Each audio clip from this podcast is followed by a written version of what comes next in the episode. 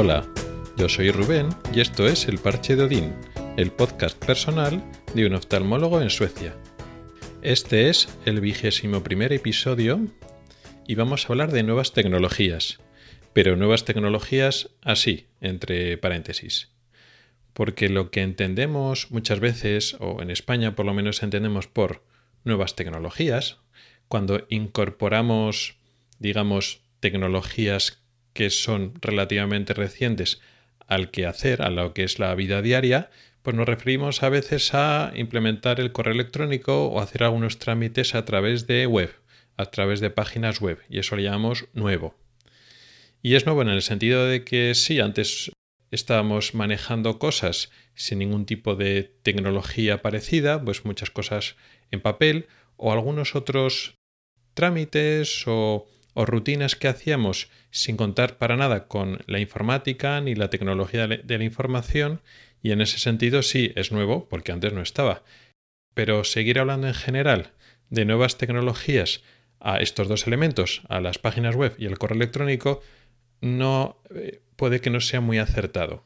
¿Por qué digo esto? Pues porque el correo electrónico empezó a aparecer en los años 60 y se estandarizó para el uso en Internet en el año 77. Y en lo que son las páginas web tardaron en venir un poquito más, pero estamos hablando del 1990, con lo cual estamos hablando de tecnologías de más de 30, 40 años o más. Llamar que eso es nuevo, cuando son varias décadas, pues igual no es lo más adecuado. ¿Quiere decir que utilizar el correo electrónico las páginas web no sea adecuado? No, por supuesto que sí. Que algo no sea modernísimo, no sea lo último, lo último, no quiere decir que esté obsoleto y sea inadecuado. Pero desde entonces, desde estas décadas hasta ahora, han aparecido otras nuevas, digamos, tecnologías o usos o aplicaciones o sistemas que hacen cosas mejor que los sistemas antiguos, que es la web tradicional o el correo electrónico. Lo que pasa es que eso no ha calado en muchos estamentos, en muchas partes de nuestra sociedad. En muchos contextos, y estoy pensando sobre todo en España, dejar de hacer las cosas en papel o a mano o sin ningún tipo de control, tecnología o automatización a pasar a que te manden un correo electrónico con un PDF, eso ya es súper moderno, o que algunos trámites los puedas hacer por la página web, eso ya es estupendísimo. Igual en la página web tampoco es que esté muy optimizada y la verdad es que a veces es un infierno hacer algunos trámites por ciertas páginas web en España. Y algunas veces, pues sí, la página web se pueden hacer ciertas cosas, pero aplicaciones en el móvil podrían hacerlo mejor. Ejemplo de esto, de lo que son auténticas nuevas tecnologías, ya lo expliqué cuando hablé el otro día en el otro episodio de cómo funcionan aquí los supermercados, lo del autoescaneo realmente sí que es un cambio importante, una revolución, que eso no existe en España que en ese contexto pues juegan otros factores, no solo que España no sea nada tecnológica y vaya a rebufo y no haya innovación en ese sentido, sino también un componente cultural que puede poner barreras, pues porque igual en España pues lo típico de la picaresca, se supone que el autoescaneo se basa en cierta confianza social y en ciertas culturas pues no se aplicaría bien. Pero aquí voy a poner otros ejemplos de cosas interesantes que he encontrado en Suecia. Y siguiendo en el ejemplo del supermercado, en la aplicación del propio supermercado, cuando le estaba ojeando, para ver pues eso que puedes hacer tus listas de la compra, que sincronizan con el, el aparato, el escaneador que tienes en la propia tienda y bueno, tiene ciertas ventajas.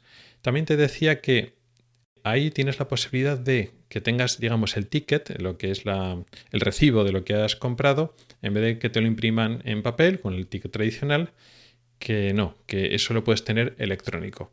Pero en vez de guardarse en esa propia aplicación, que digamos también te lo guarda pero de otra manera, te dice que esa aplicación está sincronizada con otra aplicación externa que es una más global. Total que bueno, eh, leí un poquito más, me la descargué y efectivamente esta otra aplicación lo que hace es hace de unificación de otras muchas aplicaciones y servicios aquí en Suecia, no solo tiendas, sino otras cosas más, y hace como, mm, no sé cómo explicarlo, es una aplicación que serviría como mm, parecido al correo electrónico porque tiene cartas, pero no es un correo electrónico al uso. Y también, por ejemplo, coge eh, recibos de tiendas y también coge, por ejemplo, pagos, facturas de pagos que te mandan que tienes que pagar. Y está todo como muy bien organizado. Total que efectivamente pues me la bajé y automáticamente pues se conectan los servicios que se pueden conectar con esta aplicación y efectivamente cada vez que voy a comprar al supermercado ya no me saca el ticket, ni siquiera me lo tienen que preguntar voy a decirle cajero, en este caso no, porque no hay, no hay cajero. nosotros lo escaneamos, directamente pagas, pero directamente ya no te da la opción de si quieres o no quieres ticket, porque tú ya has dicho que no quieres ticket porque tú te has conectado a esa otra aplicación con la cual no, sale nada en papel. Pero es nada más pagar y automáticamente te sale el aviso en la aplicación de, uy, se ha recibido un, recibo de, esta, de, esta, de este supermercado. Y efectivamente ahí está todos los artículos, todos los descuentos, todo lo que tiene ese papel, pero digamos ahí. Y está organizado en ese caso, pues en la aplicación tienes cartas, que son más, más las cartas, las notificaciones oficiales.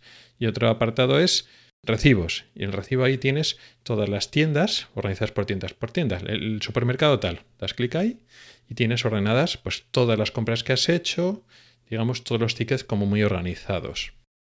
Pero lo que me ha parecido más interesante es que una vez te has descargado esa aplicación te permite conectarte con los organismos oficiales y las notificaciones de cosas importantes te pueden llegar en vez de a través de la de carta en papel que puede llegar más tarde te llegan directamente a través de ahí y te lo notifican. Y eso es lo que me ha pasado varias veces. Pues como estaba con los trámites tanto del coche como de eh, lo que es la seguridad social y tal, pues hemos recibido ciertas notificaciones por allí y ha sido práctico. Pues por ejemplo, en la seguridad social, pues cuando hicimos los impresos para entregarlo, resulta pues que necesitaban un papel más o que el, eh, digamos el contrato de trabajo mm, tenemos que mandarlo en otro formato. Pues eso, te lo tiene que notificar.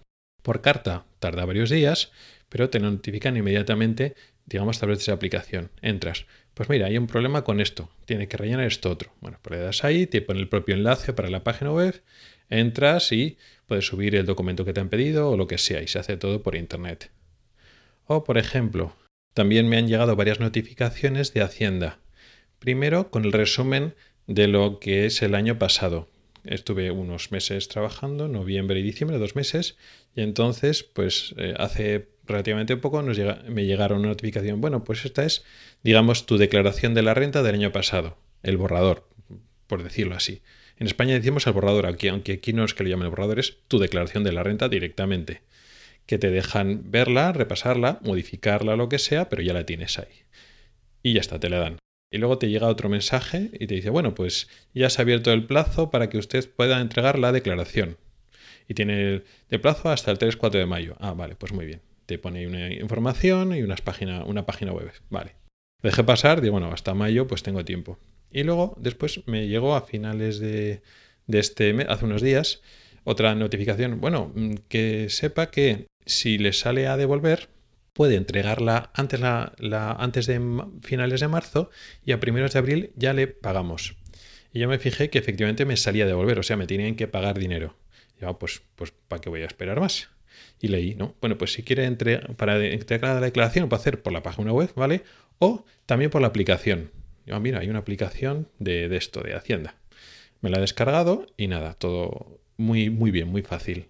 Y nada, lo pones en, la misma, en el mismo móvil, lo repasas la verdad es que, em, a pesar de que está escrito en sueco y no controlo el sueco tanto como el español, en especial este léxico, este vocabulario financiero que es un poquito más rebuscado, es mucho más sencillo la declaración de la renta aquí en Suecia que aquí en España. Nada, lo repasé, le dije, ah, pues está todo bien, mandado, y lo mandé directamente en la aplicación del móvil. O sea, no tardé ni medio minuto en hacerlo. Volviendo a esta aplicación que unifica tanto recibos de tiendas y compras como cartas, digamos, oficiales de organismos que también te mandan notificaciones, enlaces web y también PDFs que los puedes imprimir y descargar, etc. También otra parte que es de pagos, que te mandan facturas.